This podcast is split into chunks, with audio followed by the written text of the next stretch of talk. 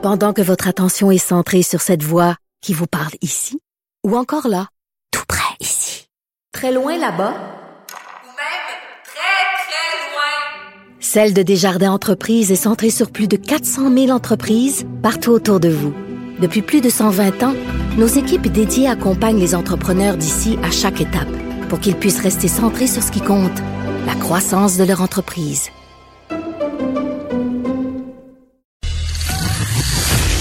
Les effronter. Avec Geneviève Peterson. Les vrais enjeux, les vraies questions.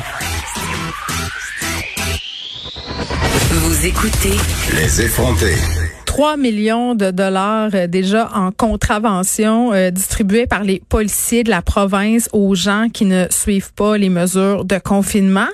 Mais est-ce que parfois euh, cette situation-là que l'on traverse laisse place à certains abus de la part de la police? J'en parle tout de suite avec Myrland Pierre, vice-présidente de la Commission des droits de la personne et des droits de la jeunesse, responsable du mandat charte. Bonjour, Madame Pierre. Euh, bonjour, bonjour, Madame Peterson. Alors, écoutez, avant euh, qu'on nous lance des tomates là, parce qu'on ose critiquer le travail euh, des policiers, là, soyons clairs, c'est important que les gens respectent les mesures de confinement en ce moment. On l'a vu là, il y a une madame au Saguenay, elle se fait deux contraventions qu'elle en 24 heures parce qu'elle respecte pas les règles. Il y a eu un party aussi sur la rive sud de Montréal des jeunes adultes qui se sont ramassés quelque chose comme 7000 pièces de contravention. Là, c'est malheureux de donner des contraventions en ce moment mais il faut le faire. Mais ça veut pas dire, euh, par contre, qu'on a une espèce de chèque en blanc pour justement euh, contrevenir, si on veut, euh, à la charte en harcelant une certaine strate de la population. Est-ce que vous trouvez qu'en ce moment, on a tendance un peu à oublier les droits des personnes? je pense entre autres aux jeunes sans-abri qui se sont vus donner mm-hmm. beaucoup, beaucoup, beaucoup de contraventions ces derniers temps au centre-ville de Montréal. Et écoutez, euh, Madame Peterson, bon, ce que vous dites est tout à fait euh, réel. Euh, bon, on le voit avec les jeunes là en situation d'itinérance, mm. donc c'est un bel exemple. Mais ce qu'on dit, nous, ce qu'on rappelle à la Commission, c'est que la Charte des droits et libertés du Québec continue de s'appliquer durant cette cette pandémie. Donc une situation d'urgence sanitaire sans précédent, vous en conviendrez, puis tout le monde peut en convenir mais euh, les droits et libertés euh, ne peuvent pas être mis en suspens pendant cette crise-là. On comprend que euh, le gouvernement a recours à des pouvoirs exceptionnels mm. en temps de crise, comme ça se fait dans d'autres États. Puis c'est tout à fait. on rentre chez des gens là. En ce moment, on rentre chez des personnes sans mandat. Je veux dire, c'est quand même. Absolument. Et comme je le mentionne, l'appli, la charte continue de s'appliquer. Euh, sur tout le territoire du Québec et il faut, éviter qu'il y ait ce genre d'abus.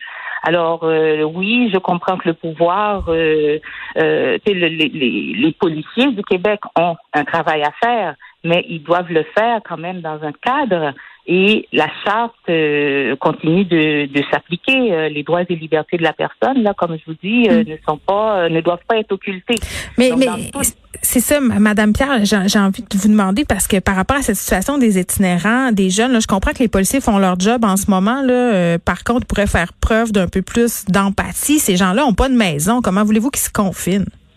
Exactement. Donc, euh, le mot le dit bien. On parle de jeunes en situation d'itinérance qui ah sont sans domicile fixe.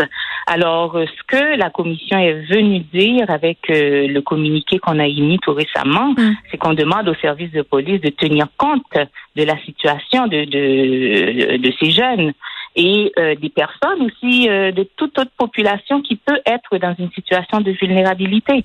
Alors, c'est clair qu'on ne, on, on, ne remet pas en question hein, les mesures d'isolement qui sont imposées dans le contexte, mais nous demandons que l'on concrétise, euh, que l'on considère l'impact qui peut être euh, disproportionné dans l'application de ces mesures. Hein. Parce qu'il y a des mesures, par exemple, il y a beaucoup d'arrêtés ministériels, il y a des euh, décrets, mais ce que l'on veut mettre de l'avant, c'est que mm. l'application de ces mesures peuvent être appliqué de manière disproportionnelle. Puis c'est disproportionnel, ça veut dire l'impact peut être disproportionné sur euh, certaines populations et euh, clairement. il y a du profilage qui se fait. Là, euh, on va pas se le cacher. Là, je veux dire, on, s'attarde plus à, à certaines clientèles que d'autres.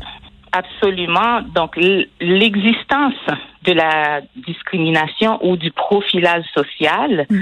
était préexistant euh, à la crise actuelle. Mm. Mais là, dans le contexte, ben, c'est, euh, c'est en fait, ça devient, ces, ces éléments-là sont exacerbés peuvent être exacerbés par justement l'application qui peut avoir un impact disproportionné là sur euh, certaines communautés, sur certaines populations, les jeunes notamment en situation d'itinérance. Et Madame Pierre, il nous reste une minute. Euh, bon, si jamais euh, on, on, prend des libertés par rapport à la charte justement et qu'il y a des abus, est-ce que vous pensez que ces contraventions là vont pouvoir être contestées quand on sera au bout de cette crise-là de la COVID-19?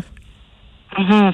C'est une excellente question. Euh, D'ailleurs, euh, nous, à la commission, on continue de recevoir hein, euh, des plaintes euh, des personnes qui vivent des situations de discrimination. Moi, je pense que c'est une question qu'il va falloir regarder de près. Une fois la crise derrière nous, mais aussi pendant pendant le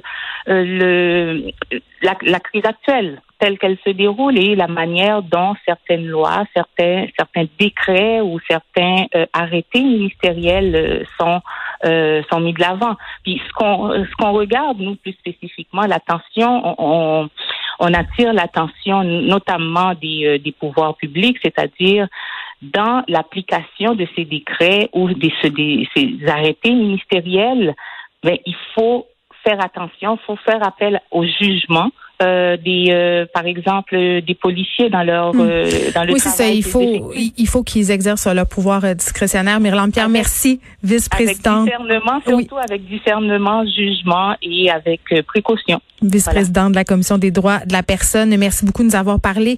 C'est tout pour nous. Merci à Frédéric Mockel à la recherche, Luc Fortin, Gabriel Meunier à la mise en onde. On se retrouve lundi. Je vous laisse avec Mario Dumont. Je vous souhaite un excellent week-end.